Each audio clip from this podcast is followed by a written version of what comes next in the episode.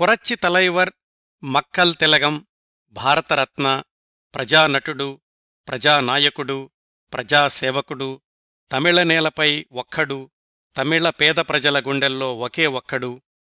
కార్యక్రమాన్ని స్ఫూర్తిదాయకంగా ఉండాలని ఇన్ని విశేషణాలు ఇన్ని ఉపమానాలు ఉపయోగిస్తున్నాను కానీ నిజానికి ఆ ప్రత్యేకమైన వ్యక్తిని సూచించడానికి గుర్తించడానికి కేవలం మూడంటే మూడు ఇంగ్లీష్ అక్షరాలు చాలండి. ఎంజీఆర్ ఈ మూడు అక్షరాల అమరిక తమిళనాడులో చరిత్ర సృష్టించింది. ఆ చరిత్ర దశాబ్దాలు దాటిన తమిళ హృదయాల్లో నిలిచేలాగా చేసింది.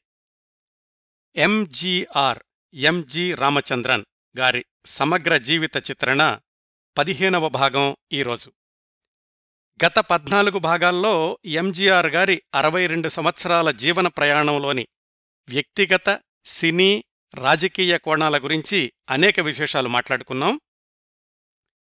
పంతొమ్మిది వందల డెబ్భై ఏడు జూన్లో తమిళనాడు ముఖ్యమంత్రి పదవిని చేపట్టాక మొదటి సంవత్సరంన్నరలో అంటే పంతొమ్మిది వందల డెబ్భై ఎనిమిది చివరి వరకు ఎంజీఆర్ గారి రాజకీయ జీవితంలోని ముఖ్యమైన మలుపుల గురించి తెలుసుకున్నాం. ప్రాథమికంగా సినీ నటుడైనటువంటి ఎంజీఆర్ నటించిన చిట్ట చివరి చిత్రం పంతొమ్మిది వందల డెబ్భై ఎనిమిది జనవరిలో విడుదల అయ్యింది. మధురై మిట్ట సుందర పాండ్యన్. ఆ సినిమా విశేషాలు అలాగే అప్పటికీ నిర్మాణంలో ఉండి మధ్యలో ఆగిపోయిన కొన్ని చిత్రాల సమాచారం ఇదంతా కూడా క్రిందటి పద్నాలుగవ భాగంలో ప్రస్తావించుకున్నాం కదా. గత భాగంలో చెప్పినట్లుగానే కథాక్రమంలో ఎంజీఆర్ గారి సినీ జీవిత విశేషాలు పూర్తయ్యాయి. మిగిలిన తొమ్మిది సంవత్సరాల ఎంజీఆర్ జీవితం పూర్తిగా రాజకీయాలకే అంకితమైంది. కాబట్టి ఈ భాగం నుంచి రాబోయే భాగాలన్నింటిలో కూడా రాజకీయ విశేషాలే ఎక్కువగా ఉంటాయి. వీటిలో కూడా ఆసక్తికరమైన సంఘటనలను కథనంలాగా కొనసాగిస్తాను. కథాక్రమంలో పంతొమ్మిది వందల డెబ్భై ఎనిమిది ముగిసింది.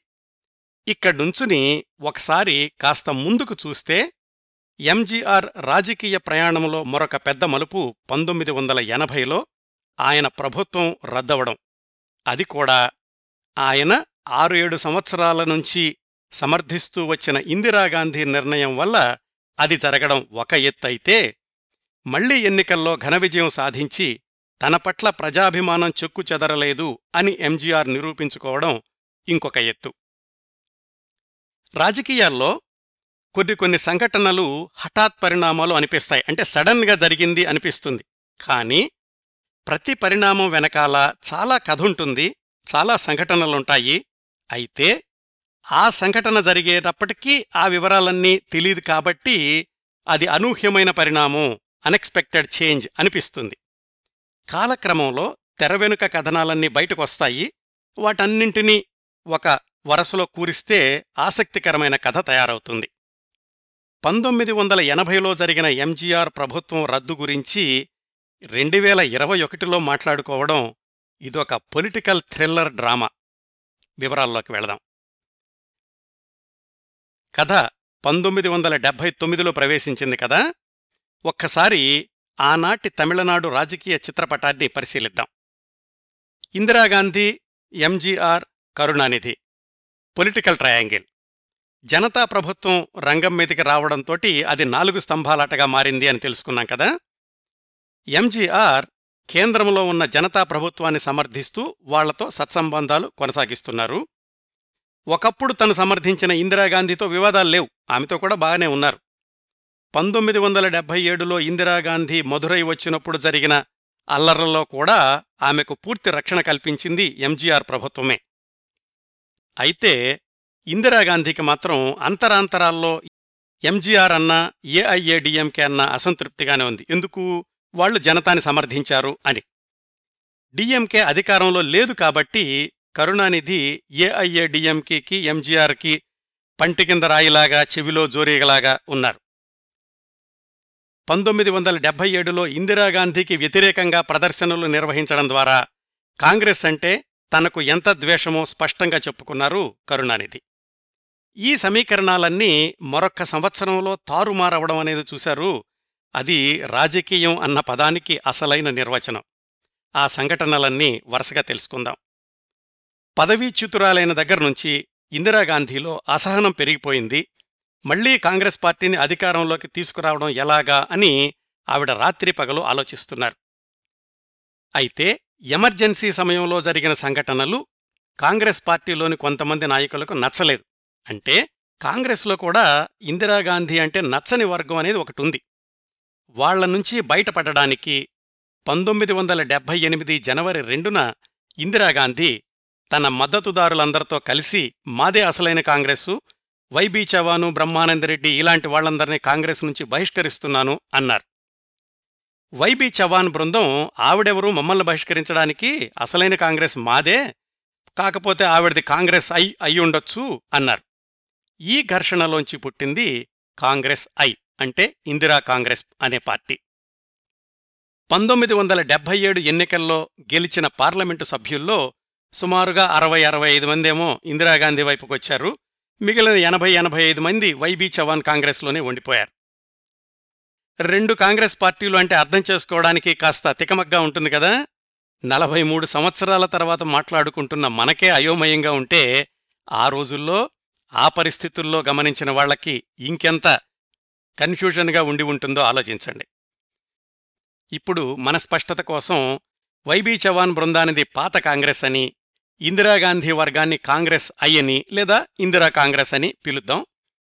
కేంద్రంలోని కాంగ్రెస్లో ఈ చీలిక రాగానే వివిధ రాష్ట్రాల్లోని కాంగ్రెస్ వర్గాల్లో కూడా చీలికలొచ్చాయి. అన్ని రాష్ట్రాల్లోనూ ఇందిరా కాంగ్రెస్ వర్గాలు ఏర్పడ్డాయి. ఇది ప్రారంభమైన నెల రోజులకి అంటే పంతొమ్మిది వందల డెబ్బై ఎనిమిది ఫిబ్రవరిలో కర్ణాటక ఆంధ్రప్రదేశ్ రాష్ట్రాల్లో జరిగిన అసెంబ్లీ ఎన్నికల్లో ఇందిరా కాంగ్రెస్ అత్యధిక మెజారిటీతో గెలుపొంది విజయ శంఖం పూరించింది. ఇందిరాగాంధీ ఎత్తుగడకు బలం చేకూరడంతో పాటుగా దేశమంతటా నెహ్రూ కుటుంబం యొక్క అభిమానుల సంఖ్య ఇంకా అలాగే ఉంది అని రుజువయ్యింది. ఇంకోవైపు నుంచి జనతా పార్టీ ఇందిరాగాంధీని వేటాడడం ఆపలేదు. ఎమర్జెన్సీలోని అకృత్యాల మీద షా కమిషన్ నియమించి ఇందిరాగాంధీకి సమన్లు పంపిస్తే నేను రాను పొమ్మంది ఆవిడ. ఇలా పంతొమ్మిది వందల డెబ్బై ఎనిమిది మొదట్నుంచి ఇందిరాగాంధీ అధికారంలో ఉన్న జనతా పార్టీ ఇద్దరూ కూడా సై అంటే సై అనుకుంటున్నారు. మరి ఇందిరాగాంధీ ధ్యేయం ఎలాగైనా పార్లమెంటులో అడుగు పెట్టడం కదా? ఆ అవకాశం పంతొమ్మిది వందల డెబ్బై ఎనిమిది నవంబర్లో కర్ణాటకలోని చిక్ మగళూరు పార్లమెంటు ఉప ఎన్నికల రూపంలో వచ్చింది. అదే అదనుగా కాంగ్రెస్ ఐ అభ్యర్థిగా ఇందిరాగాంధీ రంగంలోకి దిగారు. మరి పంతొమ్మిది వందల డెబ్బై రెండు నుంచి ఇందిరాగాంధీని సమర్థిస్తూ వస్తున్న మన ఎంజీఆర్ ఆమె అభ్యర్థిత్వానికి నైతికంగానూ ఆర్థికంగానూ కూడా మద్దతునిచ్చారు అని చరిత్రకారుల కథనం. ఆ రోజుల్లోనే ఆయన ప్రెస్ వాళ్ళకి ఇచ్చిన ఇంటర్వ్యూల్లో కూడా ఇందిరాగాంధీని బహిరంగంగా సమర్థించారు. ఆవిడ చిక్మగళూరులో పోటీ చేయడంలో తప్పేముంది అంటూ.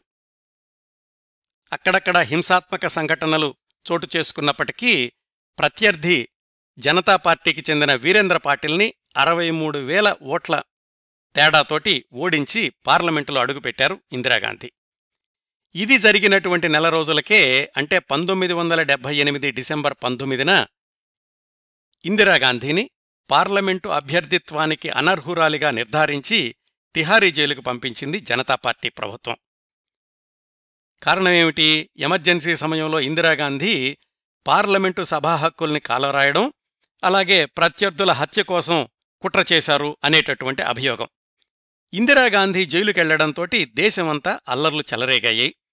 కలకత్తా నుంచి న్యూఢిల్లీ ప్రయాణిస్తున్నటువంటి బోయింగ్ విమానాన్ని కొంతమంది హైజాక్ చేశారు. ఆ హైజాకర్లు ఏమని డిమాండ్ చేశారు? ఇందిరాగాంధీని జైలు నుంచి విడుదల చెయ్యాలి అని. తర్వాత పరిశీలనలో తేలింది వాళ్ళందరూ కూడా యూత్ కాంగ్రెస్ వాళ్ళు అని. ఒక వారం రోజుల డ్రామా తర్వాత ఇందిరాగాంధీని తిహారీ జైలు నుంచి విడుదల చేశారు. కాని ఆవిడ పార్లమెంటు సభ్యురాలిగా కొనసాగలేకపోయారు. ఇంత డ్రామా తర్వాత మళ్ళీ ఎలా పార్లమెంటులో అడుగుపెట్టాలి అని ఇందిరాగాంధీ ప్రయత్నిస్తూనే ఉన్నారు. ఈ నేపథ్యంలో తమిళనాడులోని తంజావూరు నాగపట్టణం ఆ రెండు పార్లమెంటరీ నియోజకవర్గాలకు ఉప ఎన్నికలొచ్చాయి. ఎప్పుడు పంతొమ్మిది వందల డెబ్భై తొమ్మిది జూన్ పదిహేడున. అప్పటికి నెల రోజుల ముందు నుంచే అభ్యర్థుల ఎంపిక రాజకీయ పార్టీల పొత్తులు వాతావరణం వేడెక్కింది. కింగ్ మేకర్ ఎంజీఆర్ రంగంలోకి దిగారు. పంతొమ్మిది వందల డెబ్బై తొమ్మిది మే పంతొమ్మిదిన ఎంజీఆర్ ఇందిరాగాంధీ తమిళనాడు కాంగ్రెస్ ప్రముఖుడు మూపనార్ వీళ్ళు ముగ్గురూ కూడా ఢిల్లీలో సమావేశమయ్యారు. స్థానిక బలాబలాల దృష్ట్యా తంజావూరులో కాంగ్రెస్ ఐ అభ్యర్థిని ఏఐఏడిఎంకే సమర్థించేటట్లు.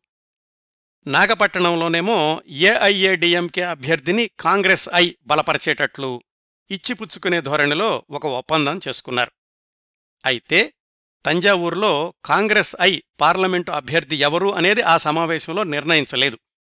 అయితే ఎంజీఆర్ ఇందిరాగాంధీ ఒక ఒప్పందానికి వచ్చారు అని తెలియగానే కాంగ్రెస్ అభ్యర్థి ఇంకెవరు? ఇందిరాగాంధీని అయ్యుంటారు అని వార్తాపత్రికలన్నీ కూడా ఊహించి వ్రాశాయి. వీళ్ళు ముగ్గురు సమావేశం అయిన రాత్రే మొరార్జీ దేశాయ్ ఎంజీఆర్ని పిలిపించారు. ఇటు కాంగ్రెస్ అయితో అటు జనతా పార్టీతో ఇద్దరితో మంచిగా ఉండాలనేది ఎంజీఆర్ పాలసీ కదా? ఆ రాత్రి ఎంజీఆర్ మొరార్జీ దేశాయల సమావేశంలో ఏం జరిగిందో ఎవరికీ నిర్ధారణగా తెలియదు కానీ వార్తా సంస్థల ఊహాగానాల ప్రకారం మొరార్జీ దేశాయ్ ఎంజీఆర్తో మీరు రెండు పడవల మీద ప్రయాణం చేయలేరు. మాతో మంచిగా ఉంటూ అటు కాంగ్రెస్ అయితే పొత్తు పెట్టుకోవడం మాకిష్టం లేదు. వాళ్ళా మేమా మీకెవరు కావాలో తెలుసుకోండి అని ఆయన అన్నారు అని. ఆ తర్వాత జరిగినటువంటి పరిణామాలు మాత్రం ఈ ఊహాగానాలకు అంతగా ఊతం ఇవ్వడం లేదు. ఈ సమావేశాలు ముగిసిన రెండు మూడు రోజులకు తంజావూరులో ఇందిరాగాంధీ పోటీ చేస్తుంటే ఆమెకు పోటీగా నేను నుంచుంటాను అని కరుణానిధి ప్రకటించారు. ఈ నేపథ్యంలో ఎంజీఆర్ ఇందిరాగాంధీకి కబురు చేశారు. మన సమావేశంలో తంజావూరులో కాంగ్రెస్ ఐకి ఎవరు నిల్చుంటారు అనేది నిర్ణయించలేదు కదా? మీరు మాత్రం అక్కడ పోటీ చెయ్యొద్దు మీరు కరుణానిధి రంగంలోకి దిగితే ఆ నియోజకవర్గం అంతా రణరంగమవుతుంది. మీ ప్రాణాలకు ముప్పు వాటిల్లే ప్రమాదం ఉంది. మీరు కాకుండా మీ పార్టీ తరఫున ఎవరిని నుంచోబెట్టినా పర్వాలేదు. మీ అభ్యర్థి విజయానికి కృషి చేసేటటువంటి బాధ్యత మాది అని ఎంజీఆర్ కబురు చేశారు. సహజంగానే మరి ఇందిరాగాంధీ నిరాశకు లోనయ్యారు. కరుణానిధి మళ్ళీ ఎంజీఆర్పై ఒంటికాలి మీద లేచారు. అదుగో మొరార్జీ దేశాయ్ బెదిరించేసరికి ఇందిరాగాంధీని వద్దంటున్నారు అని ఎంజీఆర్ కౌంటర్ ఇచ్చారు. ఏం మాట్లాడుతున్నావయ్యా? నేను మొరార్జీ దేశాయ్ మాట వింటే అసలు కాంగ్రెస్ ఐకే మద్దతు ఇవ్వకూడదు కదా? కాని నేను అలా చేయడం లేదు. కేవలం నీ వల్లనే ఇందిరాగాంధీని పోటీ చెయ్యొద్దు అని సలహా ఇస్తున్నాను. తంజావూరులో కాంగ్రెస్ అభ్యర్థిగా ఎవరు నిల్చున్నప్పటికీ వాళ్ళను గెలిపించడానికి మా ప్రాణాలైనా ఒడ్డుతాం అని. ఇన్ని వాదోపవాదాల తర్వాత తంజావూరులో కాంగ్రెస్ ఐ అభ్యర్థిగా సింగార వడివేలు డిఎంకే అభ్యర్థిగా అంబిల్ ధర్మలింగం బరిలోకి దిగారు. ఏఐఏడిఎంకే అభ్యర్థి ఉండరు. ఎందుకంటే వాళ్ళు కాంగ్రెస్ ఐని సమర్థిస్తున్నారు కాబట్టి. ఇదంతా తంజావూరులో. ఇంకా నాగపట్టణం విషయానికొస్తే అక్కడ ఏఐఏడిఎంకే అభ్యర్థి మహాలింగం సిపిఐ అభ్యర్థిగా కె మురుగయ్యన్ రంగంలోకి దిగారు. ఈ నాగపట్టణంలో కాంగ్రెస్ ఐ జనతా డిఎంకే వీళ్ళెవరూ తమ అభ్యర్థుల్ని నిలబెట్టలేదు. ఇది పంతొమ్మిది వందల డెబ్బై తొమ్మిది జూన్లో ఉప ఎన్నికల వాతావరణం. ఎంజీఆర్ మీద కోపంతో ఉన్నటువంటి ఇందిరాగాంధీ తంజావూరు నియోజకవర్గంలో ప్రచారానికి రమ్మని ఎంజీఆర్ని ఆవిడ వ్యక్తిగతంగా ఆహ్వానించలేదు. అయినా కాని ఇచ్చిన మాట నిలబెట్టుకుంటూ ఎంజీఆర్ తంజావూరు వెళ్ళి అక్కడ కాంగ్రెస్ ఐ అభ్యర్థి సింగార వడివేలుకి అనుకూలంగా ప్రచారం చేశారు. మరి ఇటు నాగపట్టణంలో ఏఐఏడిఎంకి అభ్యర్థికి అనుకూలంగా ప్రచారం చెయ్యాల్సినటువంటి ఇందిరాగాంధీ రాలేదు. అయినా కాని ఎంజీఆర్ ఆమెను ఏమీ విమర్శించలేదు. ఎన్నికల ఫలితాలేమయ్యాయంటే తంజావూరులో కాంగ్రెస్ ఐ అభ్యర్థి సింగారవడివేలు గెలిచాడు. నాగపట్టణంలో ఏఐఏడిఎంకే అభ్యర్థి ఓడిపోయాడు. సిపిఐ గెలిచింది. వరుస విజయాలతో ఉన్నటువంటి ఎంజీఆర్కి ఇది తొలి ఎదురు దెబ్బ. ఈ ఉప ఎన్నికల గురించి ఇంత వివరంగా ఎందుకు చెప్పానంటే ఒకటి ఇందిరాగాంధీకి ఎంజీఆర్ మీద లోపల్లోపల ఉన్న కోపం మరింత పెరగడానికి ఈ ఉప ఎన్నికలు ఒక కారణం అయ్యాయి. రెండోది ఒప్పందంలో ఒకరు మాట తప్పినప్పటికీ తను మాత్రం మాట తప్పని తన వ్యక్తిత్వాన్ని నిరూపించుకున్నారు ఎంజీఆర్. ఇదంతా జరిగేసరికి పంతొమ్మిది వందల డెబ్బై తొమ్మిది జూన్ నెల ముగిసింది. ఈ పొలిటికల్ థ్రిల్లర్లో ఉత్కంఠభరితమైన సన్నివేశాలు ఆ తరువాతి నెల అంటే పంతొమ్మిది వందల డెబ్బై తొమ్మిది జులైలో న్యూఢిల్లీలో చోటు చేసుకున్నాయి. అవేమిటంటే కేంద్రంలో జనతా ప్రభుత్వం పతనమవ్వడం పరోక్షంగా కాంగ్రెస్ అయి దానికి కారణమవ్వడం చరణ్ సింగ్ ప్రధానమంత్రి అయినప్పటికీ పార్లమెంటుకు వెళ్ళకపోవడం ఈ గందరగోళంలో ఎంజీఆర్ పద్దెనిమిది మంది ఎంపీలతో కీలకమైన పాత్ర పోషించే అవకాశం వచ్చినప్పటికీ అంచనాలు తప్పిన లెక్కలతో కాంగ్రెస్ ఐకి మరింత దూరమవడం ఇవన్నీ జరిగినాయన్నమాట. సస్పెన్స్ డ్రామాను తలదన్నే ఆ సంఘటనల గురించి తేదీల వారీగా తెలుసుకుందాం. జనతా పార్టీ సుమారుగా పన్నెండు పార్టీల కూటమి అధికారంలోకి వచ్చింది పంతొమ్మిది వందల డెబ్బై ఏడు మార్చిలో. ఆ తర్వాత కొద్ది నెలలకే జనతా పార్టీలో ముందు అంతర్గతంగా ఆ తర్వాత బహిరంగంగా అసంతృప్తులు విమర్శలు సలహాలు దిద్దుబాట్లు అలకలు హెచ్చరికలు బెదిరింపులు ఇవన్నీ కొనసాగుతూ పంతొమ్మిది వందల డెబ్బై తొమ్మిది జులైకి పతాక సన్నివేశం మొదలయ్యింది. పంతొమ్మిది వందల డెబ్బై తొమ్మిది జులై తొమ్మిది మొరార్జీ ప్రభుత్వం మీద అవిశ్వాస తీర్మానానికి పాత కాంగ్రెస్ వైబీ చవాన్ నోటీసిచ్చారు. పంతొమ్మిది వందల డెబ్బై తొమ్మిది జులై పదకొండు జనతా పార్లమెంటరీ పార్టీకి నలభై తొమ్మిది మంది రాజీనామా చేయడంతోటి జనతా ప్రభుత్వం పతనం అంచులకు చేరుకుంది. పంతొమ్మిది వందల డెబ్బై తొమ్మిది జులై పద్నాలుగు. అవిశ్వాస తీర్మానం మీద వాడిగా వేడిగా చర్చలు కొనసాగుతున్నాయి. మొరార్జీ దేశాయ్ రాజీనామా చెయ్యాలి అని జార్జ్ ఫెర్నాండస్ ప్రభృతులు ఒత్తిడి తీసుకొచ్చారు. పంతొమ్మిది వందల డెబ్బై తొమ్మిది జులై పదిహేను. అవిశ్వాస తీర్మానం ఓటింగ్ వరకు ఎందుకు? నేనే రాజీనామా చేస్తున్నాను అని రాజీనామా చేసేశారు ప్రధాని మొరార్జీ దేశాయ్. సరే వేరే ఏర్పాట్లు జరిగేదాకా తాత్కాలికంగా కొనసాగండి అన్నారు రాష్ట్రపతి. మీ అసమర్థతే మీ పతనానికి కారణం అని ఇందిరాగాంధీ శాపనార్థాలు పెట్టారు. జనతా పార్టీకి రాజీనామా చేసినటువంటి చరణ్ సింగ్ తన మద్దతుదారులతో కలిసి జనతా ఎస్ అనే పార్టీని ప్రకటించారు. అంటే ఇప్పుడు ఎన్ని పార్టీలైనయి నాలుగు. పాత కాంగ్రెస్సు కాంగ్రెస్ ఐ పాత జనత జనతా ఎస్. దీంతో పార్లమెంట్ అంతా కప్పల తక్కెడలాగా తయారైంది. ప్రధానమంత్రి రాజీనామాతో ఎట్లాగూ ప్రభుత్వం రద్దవుతుంది కాబట్టి కొత్త ప్రభుత్వం ఏర్పాటు కోసమని వివిధ పార్టీలు సమాలోచనలు ప్రారంభించాయి.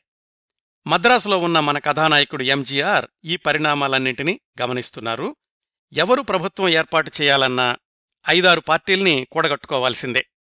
పద్దెనిమిది మంది ఎంపీలున్నటువంటి ఏఐఏడిఎంకేది కీలకమైన పాత్ర అవుతుంది. ఎప్పుడు ఏం జరుగుతుందో తము ఎటువైపు ఉండాలో దగ్గరుండి చూసుకోవడం మంచిది అని ఎంజీఆర్ హుటాహుటిన బయలుదేరి న్యూఢిల్లీ వెళ్ళారు ఇవన్నీ కూడా పంతొమ్మిది వందల డెబ్బై తొమ్మిది జులై పదిహేనున జరిగినాయి. పంతొమ్మిది వందల డెబ్బై తొమ్మిది జులై పదహారు. ఎంజీఆర్ ఢిల్లీ వెళ్ళగానే ప్రధానమంత్రి బరిలో ఉందాము అనుకున్నటువంటి పాత కాంగ్రెస్ వైబీ చవాను అలాగే జనతా ఎస్ చరణ్ సింగ్ వీళ్ళ ఇద్దరి వర్గాలు కూడా ఎంజీఆర్తో సంప్రదింపులు మొదలుపెట్టాయి. పంతొమ్మిది వందల డెబ్బై తొమ్మిది జులై పదిహేడు ఎంజీఆర్ రాష్ట్రపతిని కలుసుకుని రోజురోజుకి మారుతున్న పరిస్థితుల గురించి చర్చించారు. పంతొమ్మిది వందల డెబ్బై తొమ్మిది జులై పద్దెనిమిది. కొత్త ప్రభుత్వం ఏర్పాటుకు పాత కాంగ్రెస్ చవాన్ను మీకు సరిపడా బలం ఉందా అని రాష్ట్రపతి అడిగారు. ఆ చవాన్ తనకు మద్దతు ఇస్తారా అని చరణ్ సింగ్ను అలాగే ఎంజీఆర్ను అడిగితే వాళ్ళిద్దరూ కూడా ఆలోచించి చెప్తాము ఇప్పుడే ఏమి చెప్పలేము అన్నారు. పంతొమ్మిది వందల డెబ్బై తొమ్మిది జులై ఇరవై. నాయకత్వ సమస్య మీద చవాన్ చరణ్ సింగ్ వీళ్ళిద్దరూ పేచి పెట్టుకున్నారు. చవాన్ అంటేనేమో పాత కాంగ్రెసు చరణ్ సింగ్ అంటేనేమో కొత్త జనత జనతా ఎస్.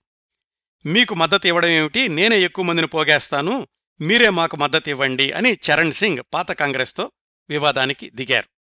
ఎంజీఆర్ ఇంకా ఎటువైపు మొగ్గు చూపించలేదు?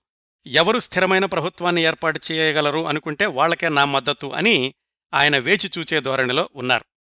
ఆ మర్నాడు పంతొమ్మిది వందల డెబ్భై తొమ్మిది జులై ఇరవై ఒకటి. మనలో మనం కొట్టుకుంటే మళ్ళీ జనతా పార్టీకి బలం వస్తుంది. కాబట్టి అలా జరగకుండా చూడాలంటే సర్దుబాటు ముఖ్యం అనుకుని పాత కాంగ్రెస్కి చెందిన వైబీ చవాన్ చరణ్ సింగ్కి మద్దతునివ్వడానికి అంగీకరించారు. ఎంజీఆర్ ఇంకా నిర్ణయం తీసుకోలేదు. ఆ మర్నాడు పంతొమ్మిది వందల డెబ్బై తొమ్మిది జులై ఇరవై రెండు. కాంగ్రెస్ నాకు మద్దతు ఇస్తోంది కాబట్టి నేను ప్రభుత్వాన్ని ఏర్పాటు చేస్తాను అని చరణ్ సింగ్ రాష్ట్రపతికి లేఖ రాశారు. అయితే అంతవరకు బరిలో నుంచి తప్పుకున్నట్లు ఉన్నటువంటి మొరార్జీ దేశాయ్ హఠాత్తుగా మళ్ళీ బరిలోకి దూకారు. నేను కూడా పోటీలో ఉంటున్నాను నాకు అవకాశం ఇవ్వండి అని ఆయన కూడా రాష్ట్రపతికి లేఖ రాశారు. జగ్జీవన్ రామ్ మొరార్జీ దేశాయికి బాసటగా నిలిచారు. ఇంకా ఎంజీఆర్ పెదవి విప్పలేదు. ఆ మర్నాడు పంతొమ్మిది వందల డెబ్బై తొమ్మిది జులై ఇరవై మూడు. రెండు రోజుల్లో మిమ్మల్ని బలపరిచే అభ్యర్థుల జాబితా నాకివ్వండి అని రాష్ట్రపతి చరణ్ సింగ్కి మొరార్జీ దేశాయికి లేఖలు రాశారు. బలాబలాల పరీక్షకు రంగం సిద్ధమైందన్నమాట. పంతొమ్మిది వందల డెబ్బై తొమ్మిది జులై ఇరవై నాలుగు. పోటీల తుదిఘట్టంలో నువ్వా నేనా అన్నట్లుగా ఉన్నారు. ఇంకా ఎంజీఆర్ మౌనం వహించడానికి అవకాశం లేదు. ఇటు మొరార్జీని బలపరచాలా అటు చరణ్ సింగ్ని బలపరచాలా? కాంగ్రెస్ అయి అప్పటికే చరణ్ సింగ్ వైపు ఉంది. ఏం లెక్కలేసుకున్నారో కానీ ఎంజీఆర్ తను వ్యక్తిగతంగా అభిమానించే మొరార్జీ వైపు మొగ్గు చూపారు. తన పద్దెనిమిది మంది ఎంపీలు మొరార్జీ దేశాయికి మద్దతు ఇస్తున్నట్లుగా లేఖలు రాసిచ్చారు. తన లెక్క తప్పని తను ఓడిపోయే గుర్రం మీద పందెం కాస్తున్నానని ఎంజీఆర్ తెలుసుకోలేకపోయారు. ఆ మర్నాడు పంతొమ్మిది వందల డెబ్బై తొమ్మిది జులై ఇరవై ఐదు చరణ్ సింగ్ మొరార్జీ ఇద్దరూ కూడా తమ తమ జాబితాలను రాష్ట్రపతికి సమర్పించారు. ఆ రెండు జాబితాలో చూస్తే రాష్ట్రపతికి ఏమనిపించిందంటే కొంతమంది పేర్లు రెండింట్లోనూ ఉన్నాయి. అంతా గందరగోళ పరిస్థితి. రాష్ట్రపతి ఏదో ఒక నిర్ణయాన్ని తీసుకోవాలి. పంతొమ్మిది వందల డెబ్బై తొమ్మిది జులై ఇరవై ఆరు రాష్ట్రపతి చరణ్ సింగ్నే ప్రభుత్వం ఏర్పాటుకు ఆహ్వానించారు. మొరార్జీ దేశాయ్ సుదీర్ఘ రాజకీయ జీవితం అలాగే ఆయన ఉన్నటువంటి జనతా పార్టీ ఉనికి ఆ రెండు కూడా పెద్ద ప్రశ్నార్థకాలయ్యాయి. అయితే చరణ్ సింగ్ మూడు వారాల్లో లోక్సభలో తన బలాన్ని నిరూపించుకోవాలి అనేది నిబంధన. పంతొమ్మిది వందల డెబ్బై తొమ్మిది జులై ఇరవై ఎనిమిది. చరణ్ సింగ్ ప్రధానమంత్రిగా మరొక తొమ్మిది మంది మంత్రులుగా ఆయన పదవి స్వీకారం చేశారు. ఇంకా ఈ సస్పెన్స్ థ్రిల్లర్ పూర్తవలేదండి. చరణ్ సింగ్కి ఇల్లు అలకగానే పండగ రాలేదు. ఆ క్లైమాక్స్ రావడానికి ముందు ఏమేం జరిగాయంటే తన లెక్క తప్పిందే అని ఆలోచనలో పడ్డ ఎంజీఆర్ దగ్గరకు చరణ్ సింగ్ వర్గీయులు సంప్రదింపులకు వచ్చారు. ఏమని? మీరు బలపరిచిన మొరార్జీ దేశాయ్ కథ ముగిసింది కదా? మా నాయకుడు చరణ్ సింగ్కి మద్దతు ఇవ్వండి. ప్రతిఫలంగా మీ ఎంపీల్లో ఇద్దరికీ మంత్రివర్గంలో స్థానం కల్పిస్తాము అని. రెండు రోజులు ఆలోచించుకుని సరే అన్నారు ఎంజీఆర్. సహజంగానే కరుణానిధి అదుగో ఎంజీఆర్కి ఒక స్థిరమైన అభిప్రాయం లేదు. ఎవరు అధికారంలో ఉంటే వాళ్ళకే వత్తాసు పలుకుతాడు అని విమర్శలు గుప్పించారు. ఆ తర్వాత మూడు వారాలకి పంతొమ్మిది వందల డెబ్బై తొమ్మిది ఆగస్టు పంతొమ్మిదిన ఏఐఏడిఎంకేకు చెందిన ఎంపీలు సత్యవాణి ముత్తు బాలపళనూర్ వాళ్ళిద్దరికీ కూడా తన మంత్రివర్గంలో స్థానం కల్పించారు చరణ్ సింగ్.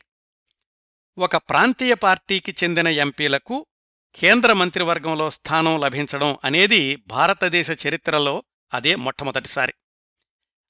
ఆ నెల రోజుల డ్రామాలో అడుగులు తడబడినా కానీ ఈ రికార్డు సృష్టించారు ఎంజీఆర్ ఆయన పార్టీ ఏఐఏడిఎంకే ఇంకా అవలేదండి కథ. ఈ థ్రిల్లర్కి క్లైమాక్స్ పంతొమ్మిది వందల డెబ్భై తొమ్మిది ఆగస్టు ఇరవై. ఉన్నట్టుండి చరణ్ సింగ్కు మా మద్దతు ఉపసంహరిస్తున్నాము అని బాంబు పేల్చారు కాంగ్రెస్ ఐ ఇందిరాగాంధీ. ఒక పద్ధతి ప్రకారం మొరార్జీ దేశాయి నుంచి చీలిన చరణ్ సింగ్ని ముందుగా ఎగదోశారు ఇప్పుడు ఆయన్ను కూల్చగలిగారు. దీనికి ఒకటి రెండు కారణాలు చెప్తారు. చరణ్ సింగ్ ప్రభుత్వం వచ్చాక మా మీద ఉన్న కేసుల్ని ఉపసంహరించుకోవాలి అని ఇందిరాగాంధీ షరతులు పెట్టారని దానికి చరణ్ సింగ్ ఒప్పుకోలేదని ఒక వార్త. తాను విడిపోయి వచ్చినటువంటి వైబీ చవాన్ కాంగ్రెస్ చరణ్ సింగ్కు మద్దతునిస్తుంటే మళ్ళీ వాళ్ళతో కలిసి తాము కూడా చరణ్ సింగ్కు మద్దతునివ్వడం ఎందుకు అని ఇందిరాగాంధీ అనుకున్నారని ఇంకొక వార్త. అసలు రాజకీయాల్లో ఇది తప్పు ఇది ఒప్పు అనేది ఉండదండి. పరిస్థితుల్ని బట్టి తప్పు ఒప్పవుతుంది ఒప్పు తప్పవుతుంది. రాజకీయాల్లో ఎత్తులు పై ఎత్తులు జిత్తులు ఇలాంటివి ఎలా ఉంటాయో తెలుసుకోవాలంటే అలనాటి మహాభారతం వరకు అవసరం లేదు. ఆధునిక భారతదేశ రాజకీయాల్లో ఇలాంటి సందర్భాలను విశ్లేషించినా కానీ అర్థమవుతుంది. చరణ్ సింగ్ మద్దతుని నిరూపించుకోలేకపోయారు కాబట్టి పంతొమ్మిది వందల డెబ్బై తొమ్మిది ఆగస్టు ఇరవై రెండున రాష్ట్రపతి పార్లమెంటును రద్దు చేశారు. మరి ఎన్నికలు జరిగేదాకా తాత్కాలిక ప్రధానమంత్రిగా చరణ్ సింగ్నే కొనసాగమని రాష్ట్రపతి అడిగారు. అలా కొనసాగినటువంటి ఆపద్ధర్మ ప్రభుత్వంలో ఏఐఏడిఎంకే ఎంపీలిద్దరూ కూడా ఆపద్ధర్మ మంత్రులుగా కొనసాగారు. ఇంత హై వోల్టేజ్ డ్రామా నడిచిందండి ఆ నెల రోజుల్లో. పార్లమెంటు మధ్యంతర ఎన్నికలు ఎప్పుడైనా రావచ్చు కాబట్టి పార్టీలన్నీ కూడా పొత్తుల కోసం చర్చలు మొదలుపెట్టాయి.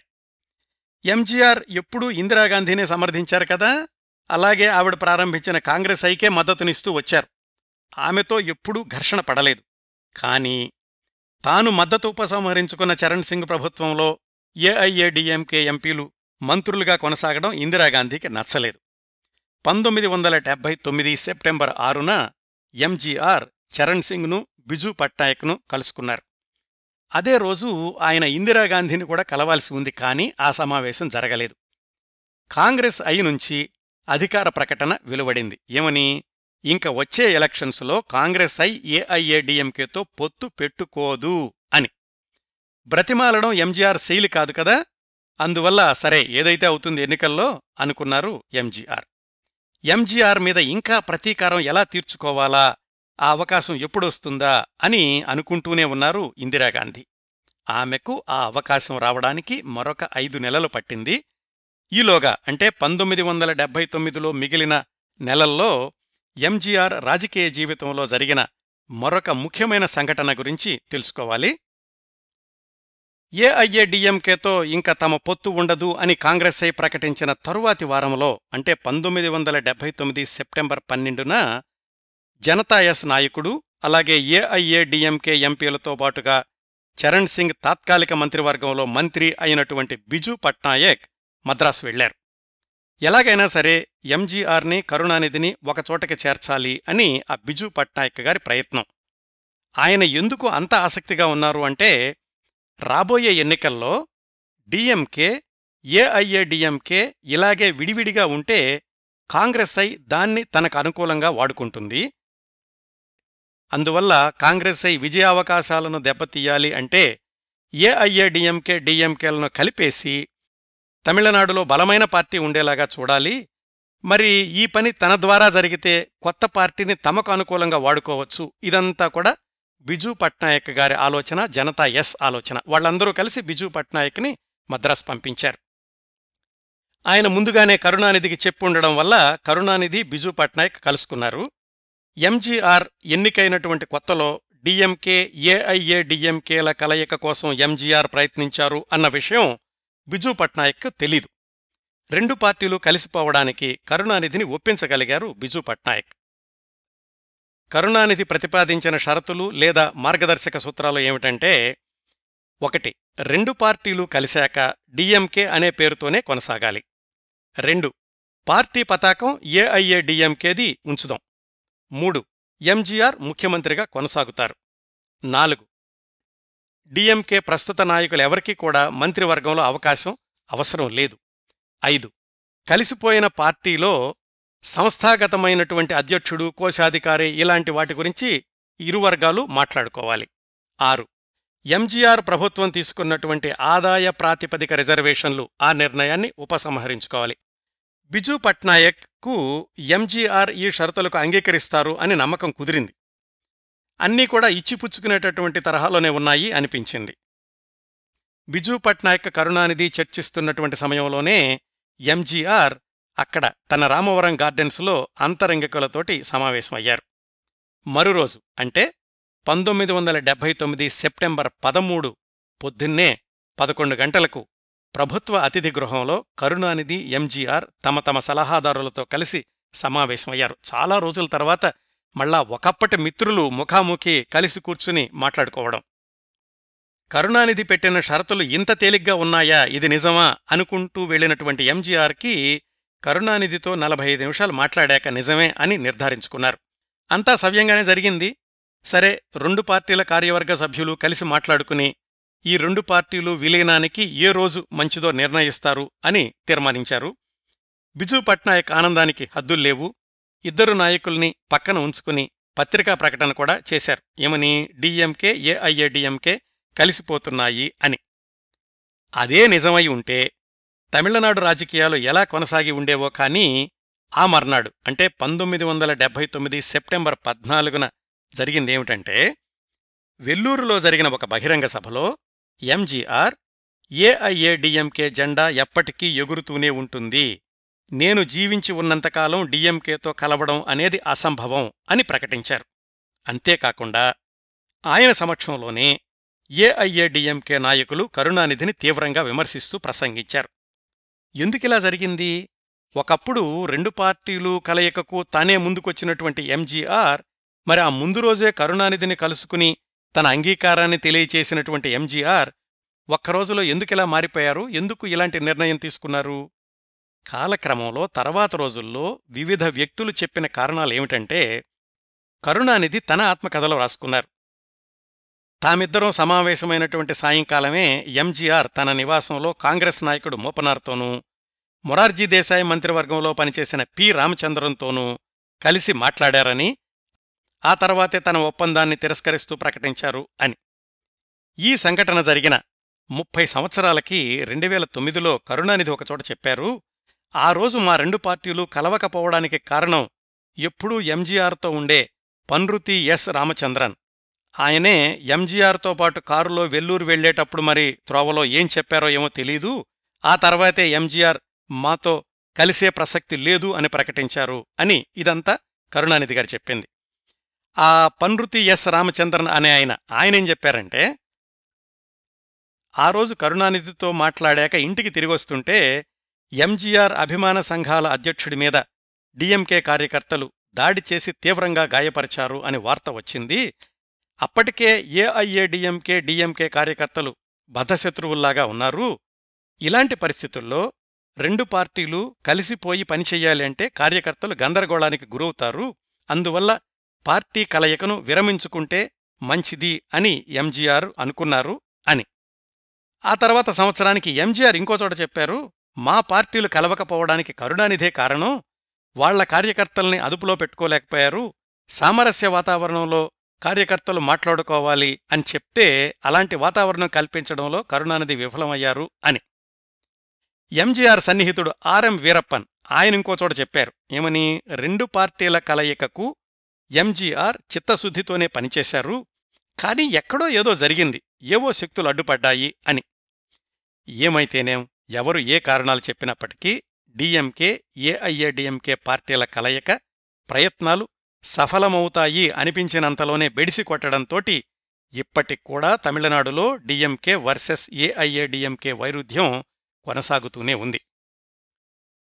ఆ మర్నాడే పంతొమ్మిది వందల డెబ్బై తొమ్మిది సెప్టెంబర్ పదిహేనున జరిగిన ఇంకొక నాటకీయ పరిణామం ఏమిటంటే ఢిల్లీలో ఇందిరాగాంధీ సన్నిహితుడు సీఎం స్టీఫెన్ కరుణానిధి సన్నిహితుడు మేనలుడు మురసోలీ మారన్ని కలుసుకోవడం. మధ్యంతర ఎన్నికల్లో కాంగ్రెస్ ఐ డీఎంకే కలిసి పనిచేద్దాము అని ప్రతిపాదించాడాయన అప్పటికే కాంగ్రెస్ ఐ ఏఐఏ డీఎంకేతో తెగతెంపులు చేసుకుంది కదా పైగానేమో ఎంజీఆర్ నిన్ననే పార్టీల కలయికను భగ్నం చేశాడు కూడా. ఆ రోజు రాత్రే అంటే పంతొమ్మిది వందల డెబ్బై తొమ్మిది సెప్టెంబర్ పదిహేను పొద్దున్నే సీఎం స్టీఫెన్ మురసోలి మారన్న మధ్య సమావేశమైనటువంటి రోజు రాత్రే కరుణానిధి హుటాహుటిన బయలుదేరి ఢిల్లీ వెళ్ళారు ఇందిరాగాంధీతోటి ప్రత్యక్షంగా కరుణానిధి కలిసి కూర్చుని మాట్లాడుకున్నారు. కాంగ్రెస్ ఐ డిఎంకే కూటమి నిర్ధారణ అయ్యింది. చాలా ఆశ్చర్యంగా ఉంటుంది కదా! అంతకు కొద్ది నెలల క్రిందటి వరకు కూడా కరుణానిధి ఇందిరాగాంధీ మీద కారాలు మిరియాలు నూరారు. ఇప్పుడు హఠాత్తుగా సమావేశమై ఇద్దరూ కలిసి పనిచేద్దాము అనుకున్నారు. కేవలం రెండు నెలల్లో జరిగిన ఇన్ని రాజకీయ డ్రామాల ఫలితం మన కథానాయకుడు ఎంజీఆర్ ఒంటరివాడవడం. జనతాయాస్తో స్నేహం ఉన్నప్పటికీ ఆ పార్టీ పరిస్థితే గాలేస్తే పడిపోయే మొక్కలాగా ఉంది. అది ఎంజీఆర్కి ఏ రకంగానూ ఉపయోగపడదు. ఎంజీఆర్ గౌరవించి మద్దతునిచ్చినటువంటి మొరార్జీ దేశాయ్ ఆయన రాజకీయ భవితవ్యము కొన ఊపిరితో ఉంది. ఎంజీఆర్ ఒంటరే కాని ఒకే ఒక్కడు. తన ఆత్మకథలో రాసుకున్నట్లుగా ఆత్మవిశ్వాసం ధైర్యం ఆయుధాలుగా ముందడుగు వేశారు. తప్పటడుగులు పడ్డాయి ఎదురు దెబ్బలు తగిలాయి అయినా ప్రయాణాన్ని మానలేదు. ఆ ప్రయాణంలో మరొక మలుపు పంతొమ్మిది వందల ఎనభై జనవరిలో జరిగిన పార్లమెంటు మధ్యంతర ఎన్నికలు. ఆ ఎన్నికల విశేషాలు చెప్పబోయే ముందు ఎంజీఆర్ పరిపాలనలో ఎదురైన కొన్ని క్లిష్ట సందర్భాల గురించి క్లుప్తంగా ప్రస్తావిస్తాను. ఇవన్నీ కూడా పంతొమ్మిది వందల డెబ్బై తొమ్మిదిలోనే జరిగినాయి. పంతొమ్మిది వందల డెబ్బై తొమ్మిది జూన్కి ఎంజీఆర్ ముఖ్యమంత్రి పదవిని చేపట్టి రెండేళ్ళు నిండాయి. నీతివంతమైన పాలన కోసం ఆయన చేసిన ప్రయత్నాలు మిశ్రమ ఫలితాలనిచ్చాయి అంటారు. పంతొమ్మిది వందల డెబ్బై తొమ్మిదిలో ఆయన తీసుకున్నటువంటి కొన్ని నిర్ణయాలు బూమరాంగ్ అయి అంటే వెనక్కి తిరిగొచ్చి ఆయనకే ఇబ్బందుల్ని తెచ్చిపెట్టాయి. వాటిల్లో కొన్ని. పంతొమ్మిది వందల డెబ్బై తొమ్మిది జులై రెండున వెనుకబడిన వర్గాలకు రిజర్వేషన్లు ప్రకటిస్తూ వాళ్ళల్లో కూడా సంవత్సరానికి తొమ్మిది వేల రూపాయల లోపు ఆదాయం ఉన్న వాళ్ళకే రిజర్వేషన్లు వర్తిస్తాయి అన్నారు. దాన్ని డిఎంకే పెద్ద సమస్యలాగా చిత్రించి ఉద్యమాలు చేసింది. వ్యవహారం కోర్టుల వరకు వెళ్ళింది. తర్వాత పంతొమ్మిది వందల డెబ్బై తొమ్మిది అక్టోబర్లో కొంతమంది పోలీస్ అధికారులు తమకు యూనియన్ ఉండాలి అని ప్రతిపాదించారు. దీన్ని ప్రభుత్వం గుర్తించడం లేదు అని ఎంజీఆర్ ప్రకటించారు. పోలీసులు విధులకెక్కారు. కరుణానిధి వాళ్ళని రెచ్చగొట్టారు అన్నారు ఎంజీఆర్. ప్రదర్శనలు చేస్తున్న పోలీసుల్ని అరెస్ట్ చేశారు. ఆర్మీ రంగంలోకి దిగింది. అరెస్టైనటువంటి పోలీసుల సంఖ్య మూడు వేల వరకు పెరిగింది. చివరికి ఎంజీఆర్ దిగిరాక తప్పలేదు. కాకపోతే ఈ మొత్తం వ్యవహారం ముఖ్యమంత్రిగా ఎంజీఆర్ని బాగానే ఇబ్బంది పెట్టింది. ఇంకొకటి మెడికల్ కాలేజీ ప్రవేశాల్లో ఎంజీఆర్ అజమాయిషీలో జరిగినటువంటి విద్యార్థుల ఎంపికలో పొరపాట్లు జరిగాయే అని హైకోర్టు నిర్ధారించింది. చిన్నపిల్లలు నడక నేర్చుకునేటప్పుడు పడుతూ లేస్తూ తప్పటడుగులు వేస్తారు కదా? అలా అయ్యింది మొదటి రెండేళ్ళలో ఎంజీఆర్ పరిపాలన పరిస్థితి. దానికి తోడు కేంద్రంలో అనిశ్చిత స్థితి పార్టీలు ముక్కలవడం ఎంజీఆర్ రాజకీయ రణరంగంలో ఏకాకిగా మిగలడం. ఇలా గడిచింది పంతొమ్మిది వందల డెబ్బై తొమ్మిదవ సంవత్సరం. పంతొమ్మిది వందల డెబ్బై తొమ్మిది డిసెంబర్లో మధ్యంతర పార్లమెంటు ఎన్నికల కోసమని నోటిఫికేషన్ విడుదలయ్యింది. అంతవరకు చర్చల్లో ఉన్న పార్టీల పొత్తులన్నీ కూడా ఒక కొలిక్కి రావడం మొదలైనయి. మన ఎంజీఆర్ కథకు అవసరమైనటువంటి తమిళనాడు రాజకీయ పటానికి వస్తే డిఎంకే కాంగ్రెస్. ఐ ఆ కూటమి ఎప్పుడో నిర్ధారణ అయ్యింది కదా? ఎంజీఆర్ ఏఐఏ డిఎంకే విషయానికి వస్తే పంతొమ్మిది వందల డెబ్బై ఏడులో సాధించిన ఘన విజయాల దృష్ట్యా ఎంజీఆర్ ధీమాగా ఉన్నారు. మేమే గెలుస్తాంలే అని. పార్లమెంటు ఎన్నికలకు సంబంధించినంత వరకు తమిళనాడుకు సంబంధించినంత వరకు తనంతట తాను వెళ్ళి వేరే పార్టీల పొత్తు కోసం ప్రయత్నించాల్సిన అవసరం లేదు అనుకున్నారు ఎంజీఆర్. సహజంగానే మిగతా పార్టీలే ఎంజీఆర్ దగ్గరకు రావాలి. మరి అప్పటికే చరణ్ సింగ్ మంత్రివర్గంలో ఎంజీఆర్ ఎంపీలు మంత్రులుగా ఉన్నారు కాబట్టి సహజంగానే చరణ్ సింగ్ జనతా ఎస్ అప్పటికి లోక్దళ్ అయ్యింది. వాళ్ళు కొన్ని సీట్లు ఇవ్వండి అని కబురు చేశారు ఎంజీఆర్కి. ఎక్కడ? తమిళనాడులోని పార్లమెంటు నియోజకవర్గాలకి. CPI CPM Morarji Desai Janata party వీళ్ళందరూ కూడా ఏఐఏడిఎంకేతో సీట్లు సర్దుబాటు చేసుకోవాలి అనుకున్నాయి. బలాబలాలన్నీ చూసుకున్నాక చరణ్ సింగ్ జనతా ఎస్కి అంటే లోక్దళ్ అనుకున్నాం కదా ఒక్క సీటు మాత్రమే కేటాయిస్తామన్నారు ఎంజీఆర్. సహజంగానే చరణ్ సింగ్కి కోపం వచ్చింది. పైగా ఇంకోవైపు జనతా పార్టీకి తొమ్మిది సీట్లు కేటాయించారు అని తెలిసింది. చరణ్ సింగ్ ఎంజీఆర్ వైఖరి మీద ఆగ్రహించారు. అంతవరకు తన అపద్ధర్మ ప్రభుత్వంలో మంత్రులుగా ఉన్న ఏఐఏడిఎంకే మంత్రుల్ని రాజీనామా చెయ్యండి అన్నారు చరణ్ సింగ్. పంతొమ్మిది వందల డెబ్బై తొమ్మిది డిసెంబర్ ఇరవై మూడున ఏఐఏడిఎంకే ఎంపీలు చరణ్ సింగ్ మంత్రివర్గం నుంచి రాజీనామా చేయడంతోటి ఏఐఏడిఎంకే జనతా ఎస్ల నాలుగు నెలల స్నేహబంధం తెగిపోయింది. ఎలాగూ ఇంకొక నెల రోజుల్లో కొత్త ప్రభుత్వం అధికారంలోకి వస్తుంది. ఇందిరాగాంధీ కరుణానిధి మాత్రం ఇవన్నీ చూసి నవ్వుకున్నారు. పాపం ఎంజీఆర్ పాపం ఇతర పార్టీలు అని సానుభూతి చూపిస్తున్నారు.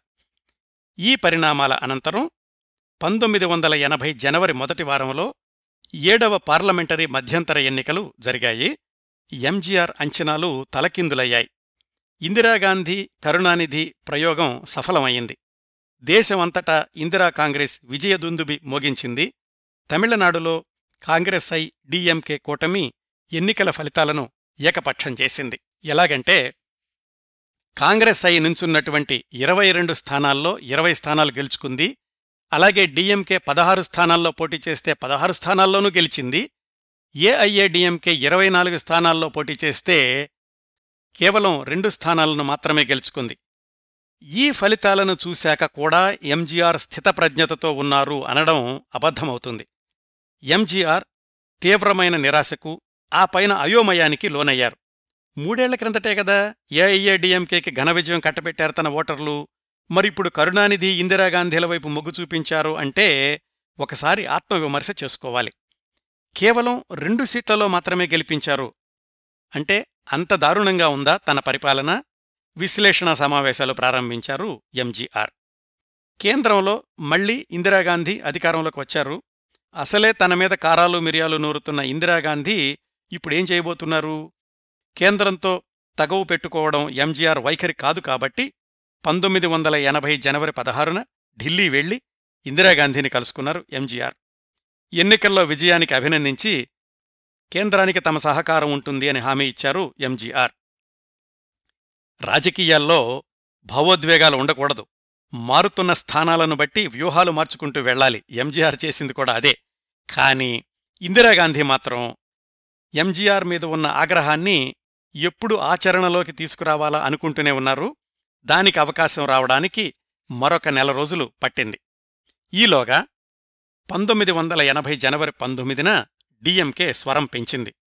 పార్లమెంటు ఎన్నికల్లో ఏఐఏడిఎంకే చావు దెబ్బతింది కాబట్టి ఎంజీఆర్ పదవి నుంచి తప్పుకోవాలి అని ఆందోళనలు చెయ్యాలి అని నిర్ణయించింది డిఎంకే. ఎంజీఆర్ తన మంత్రులందర్నీ సమావేశపరిచి అసలేం జరిగింది? ప్రజలు ఎందుకంతగా తనని శిక్షించారు? ఏం చేయాలిప్పుడు? అని సమాలోచనలు ప్రారంభించారు. ముందుగా రిజర్వేషన్ల సమస్య. వెనుకబడిన వర్గాలకు అంతవరకు ఉన్న ముప్పై ఒక్క శాతం రిజర్వేషన్లను యాభై శాతానికి పెంచారు. దీనికి డీఎంకే సంతోషించింది కానీ ఎంజీఆర్ని మెచ్చుకోవడం కాకుండా ఆ నిర్ణయం తమ విజయం అని ప్రకటించుకుంది. ఆ తరువాత మద్యపాన నిషేధం. అప్పటి వరకు చాలా ఖచ్చితంగా అమలు జరుగుతున్న మద్యపాన నిషేధ చట్టం ప్రకారం ఎవరైనా కానీ మద్యం తీసుకోవాలంటే పర్మిట్ కోసం అప్లై చేసుకోవాలి. దానికి కొన్ని నియమ నిబంధనలు ఉన్నాయి. ఆ షరతుల్ని బాగా సడలించింది ఎంజీఆర్ ప్రభుత్వం పార్లమెంటు ఎన్నికల్లో పరాజయం తర్వాత. అంతవరకు ఇళ్ళల్లోనే తాగడానికి అనుమతులు ఉండేవి ఇప్పుడు హోటళ్ళలో కూడా తాగొచ్చు అన్నారు. అలాగే డ్రింకింగ్ పర్మిట్ కోసం అప్లై చేసుకునే వయసు పరిమితి నలభై ఐదు నుంచి ముప్పైకి తగ్గిస్తున్నాము అన్నారు. అక్రమసారా కేసుల్లో అరెస్టు చేసిన వాళ్ళందరినీ విడుదల చేశారు. అలాగే పోలీసుల మీద వరాల జల్లులు కురిపించారు. వ్యవసాయదారుల ఆందోళనల్లో లోగడ అరెస్టు చేసిన వాళ్ళను కూడా విడుదల చేశారు. ఇన్ని డ్యామేజ్ కంట్రోల్ కార్యక్రమాలు చేపట్టిన రోజుల్లోనే ఏఐఏడిఎంకే ప్రభుత్వానికి వ్యతిరేకంగా పంతొమ్మిది వందల ఎనభై ఫిబ్రవరి పదిహేనున డిఎంకే కాంగ్రెస్ఐలు కలిపి పెద్ద ర్యాలీని లేవతీశాయి. ఎంజీఆర్ని ఉక్కిరి బిక్కిరి చేయడం వాళ్ళ ఉద్దేశం. చివరికి ఇందిరాగాంధీ ఆశించిన రోజు రానే వచ్చింది. పంతొమ్మిది వందల ఎనభై ఫిబ్రవరి పదిహేడున తొమ్మిది కాంగ్రెసేతర రాష్ట్రాల్లోని అసెంబ్లీలను రద్దు చేస్తున్నట్లు ప్రకటించింది ఇందిరాగాంధీ ప్రభుత్వం. మరి వాటిల్లో తమిళనాడు కూడా ఉంది. ఇందిరాగాంధీ ఎంజీఆర్ మీద ప్రతీకారం తీర్చుకుంటుందని కరుణానిధికి తెలుసు. తన ప్రభుత్వం బర్తరఫ్ అయిందని వార్త తెలిసిన రోజు సాయంకాలం ఎంజీఆర్ టీవీలో వస్తున్న ఎంకే త్యాగరాజ భాగవతార్ సినిమా పంతొమ్మిది వందల నలభై మూడులో విడుదలైంది శివకాశి అని. ఆ సినిమాని ఆసక్తికరంగా చివరంటా చూశారట. నాకిప్పుడు ప్రశాంతంగా ఉంది అని సన్నిహితులతో చెప్పారు. తన మంత్రివర్గంలో ఆరోగ్యశాఖ మంత్రిగా ఉన్న హాండే అనే ఆయన్ని అలాగే పాత్రికేయుడు మణ్యన్ వాళ్ళిద్దరితో కలిసి ఆ రోజు సాయంకాలం వుడ్లాండ్ రెస్టారెంట్కి వెళ్ళి మసాలా దోశ ఆర్డర్ ఇచ్చారట ఏమాత్రం తన ముఖంలో ఆందోళన కంగారు విచారం లేవు. వరుస విజయాలు సాధించినవాడు మాత్రమే హీరో కాదు. ఓటమి పాలైనప్పుడు సరైన వ్యూహంతో తిరిగి లేచినవాడు కూడా హీరోనే. మన హీరో కూడా అలాంటివాడే అసెంబ్లీ రద్దయింది. అధికారంలో లేడు తను. మళ్ళీ అసెంబ్లీ ఎన్నికలు ఎప్పుడైనా రావచ్చు. దానికోసం ప్రణాళికలు సిద్ధం చేసుకోవాలి. ఇంతగా తన పార్టీని పార్లమెంటరీ ఎన్నికల్లో ఓడించిన ఓటర్లని ప్రసన్నం చేసుకోవాలి. తన హీరోయిజం తన ఆకర్షణ తగ్గలేదని నిరూపించుకోవాలి. ఇంకా తను అమలుపరచాల్సిన పేద ప్రజల సంక్షేమ పథకాల కోసం ప్రభుత్వాన్ని ఏర్పాటు చేసుకోవాలి. ఎలా? వెంటనే కార్యరంగంలోకి దూకారు ఎంజీఆర్. ఇటీవలే ఓటమి పాలైన ఏఐఏడిఎంకేతో సీట్ల సర్దుబాటుకు ప్రధాన పార్టీలేవీ కూడా ముందుకు రావడం లేదు. చిన్న చిన్న పార్టీలు ఒక పదిహేను ఏఐఏడిఎంకేతో కలిసి పోటీ చేయడానికి ముందుకొచ్చాయి. వాళ్ళంతా కలిసి పంతొమ్మిది వందల ఎనభై మార్చి రెండవ తేదీన భారీ ఊరేగింపు నిర్వహించారు ఆ ఊరేగింపులో ఇరవై లక్షల మంది పాల్గొని ఉంటారు అని భారతదేశానికి స్వాతంత్ర్యం వచ్చాక అదే అతిపెద్ద ర్యాలీ అని ఇండియా టుడే పత్రిక రాసింది. ఎంజీఆర్కి ప్రజల్లో ఇంకా అంత మద్దతు ఉంది అని తెలిసినప్పటికీ కంచెవీరుల్ని అదుపు చేయలేకపోయారు. కంచెవీరులు అంటే అంతవరకు ఎంజీఆర్ పక్షాన ఉన్న నాయకుల్లో కొంతమంది మాజీ మంత్రుల్లో కూడా కొంతమంది కంచె దూకి డీఎంకే వైపుకి వెళ్ళారు కరుణానిధి వాళ్ళను సహజంగానే రెండు చేతులు చాచి ఆహ్వానించారు. ఎంజీఆర్కు కలిసొచ్చిన అంశం ఏమిటంటే మధ్యలోనే ఆయన ప్రభుత్వం రద్దయింది అన్న సానుభూతి. ఆ విషయాన్ని ప్రజల్లోకి తీసుకెళ్ళడంలో ఎంజీఆర్ వర్గీయులు విజయం సాధించారు. ఎంజీఆర్ కూడా తన ఎన్నికల ఉపన్యాసాల్లో మీకోసం ఎంతో చేశాను ఇంకా చేద్దామనుకున్నాను ఎందుకు మన పార్టీని పార్లమెంటు ఎన్నికల్లో ఓడించారు సరే అయిందేదో అయిపోయింది మన రాష్ట్రాన్ని మనమే రక్షించుకోవాలి ఢిల్లీ ప్రభుత్వం మన ప్రభుత్వాన్ని రద్దు చేస్తే మీరు చూస్తూ ఊరుకుంటారా మన తమిళ ప్రజల సత్తా ఏమిటో ఇందిరాగాంధీకి తెలియచేయాలి. ఇలా సాగాయి ఎంజీఆర్ ప్రసంగాలు. ఆ రోజుల్లోనే తమిళనాడు అంతటా భారీ వర్షాలు వరదలు వచ్చినాయి. ఎవరో ఒక ఆయన అన్నారు చూడండి ఎంజీఆర్కి జరిగిన అన్యాయానికి ఆకాశం కూడా కన్నీరు కారుస్తోంది అని. ఎన్నికల మేనిఫెస్టోలో చాలా వాగ్దానాలు గుప్పించారు ఎంజీఆర్. ఉచిత పథకాలు అనే సంప్రదాయం ఆ సంవత్సరాల్లోనే ప్రారంభమైనట్లు పరిశీలకుల అంచనా. అంతకుముందు జరిగిన పార్లమెంటు ఎన్నికల్లో జనతా పార్టీ తను అధికారంలోకి వస్తే దేశంలోని అందరికీ కుటుంబానికి ఒక ఎకరం పొలం ఒక ఆవు ఉచితంగా ఇస్తాము అని వాగ్దానం చేసింది. ఆ పార్టీ గెలవలేదు కాబట్టి నిజంగానే ఆ వాగ్దానం నెరవేర్చడం సాధ్యమా అన్న ప్రశ్న రాలేదు. ఈ అసెంబ్లీ ఎన్నికల్లో ఎంజీఆర్ ఏఐఏడిఎంకే చేసిన వాగ్దానాల్లో కొన్ని. రేషన్ షాపుల్లో ఐదు కిలోల బియ్యం కొనేవాళ్ళకు ఒక కిలో బియ్యం ఉచితం. ప్రతి కుటుంబంలో ఒకరికి ఉద్యోగం నిరుద్యోగులకు నెలకు యాభై రూపాయలు భత్యం గర్భిణీ స్త్రీలకు యాభై రూపాయలు ఆర్థిక సహాయం ఇంకా అన్ని గ్రామాలకు తాగునీటి పథకాలు ఇలాంటివన్నీ కూడా ఏఐఏడిఎంకే మేనిఫెస్టోలో చోటు చేసుకున్నాయి.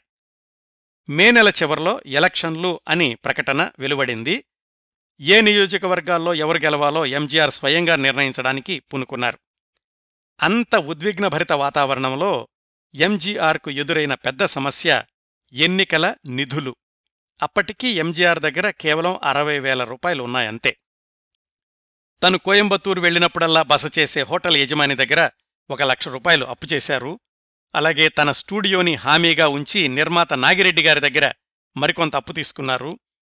ఎన్నికల్లో గెలవడం అనేది వ్యక్తిగత ప్రతిష్టగా తీసుకున్నారు ఎంజీఆర్. పార్లమెంటు ఎన్నికల్లో ఓడిపోయిన పార్టీని ఈ ఎన్నికల్లో ఓడించడం కష్టం కాదు అనేటటువంటి ధీమాతో ఉన్నారు కరుణానిధి ఇందిరాగాంధీ ఇద్దరు. పంతొమ్మిది వందల ఎనభై మే ముప్పై ఒకటిన పోలింగు ముగిసింది. పంతొమ్మిది వందల ఎనభై జూన్ రెండు ఎన్నికల ఫలితాలు వెలువడ్డాయి. కరుణానిధి ఇందిరాగాంధీ కంగు తిన్నారు. Boss is back. పోటీ చేసిన నూట డెబ్బై ఏడు స్థానాల్లో ఏఐఏడిఎంకే నూట ఇరవై తొమ్మిది స్థానాలు గెలుచుకుని అత్యధిక మెజారిటీ సాధించింది. కాంగ్రెస్ ఐ నూట పద్నాలుగుకి పోటీ చేస్తే కేవలం ముప్పై ఒక్క స్థానాల్లో గెలిస్తే డిఎంకే నూట పన్నెండు స్థానాల్లో పోటీ చేసి కేవలం ముప్పై ఏడు స్థానాలు మాత్రమే గెలుచుకుంది. సానుభూతి కానీ ఎంజీఆర్ మాటల్లోని నిజాయితీ కాని ఎంజీఆర్ నాయకత్వం మీద సడలని విశ్వాసం కాని ఏదైనా కాని తమిళనాడు ప్రజలు ఎంజీఆర్నే మళ్ళీ తమ నాయకుడిగా ఎన్నుకున్నారు. అటు కరుణానిధి పరిస్థితి ఎలా ఉందంటే జూన్ మూడు కరుణానిధి పుట్టినరోజు. ఆ రోజుకి ఎన్నికల ఫలితాలు ఎలాగూ తెలుస్తాయి? ఖచ్చితంగా తమ కూటమి గెలుస్తుంది అని చాలా ముందుగానే జూన్ మూడవ తేదీన మెరీనా బీచ్లో పెద్ద బహిరంగ సభకు ఏర్పాట్లు చేసుకున్నారు కరుణానిధి. అయితే ఎన్నికల్లో తమ కూటమికి తీవ్రమైన ఎదురుదెబ్బ తగలడంతోటి ఆ బహిరంగ సభను తగ్గించుకున్నారు కరుణానిధి.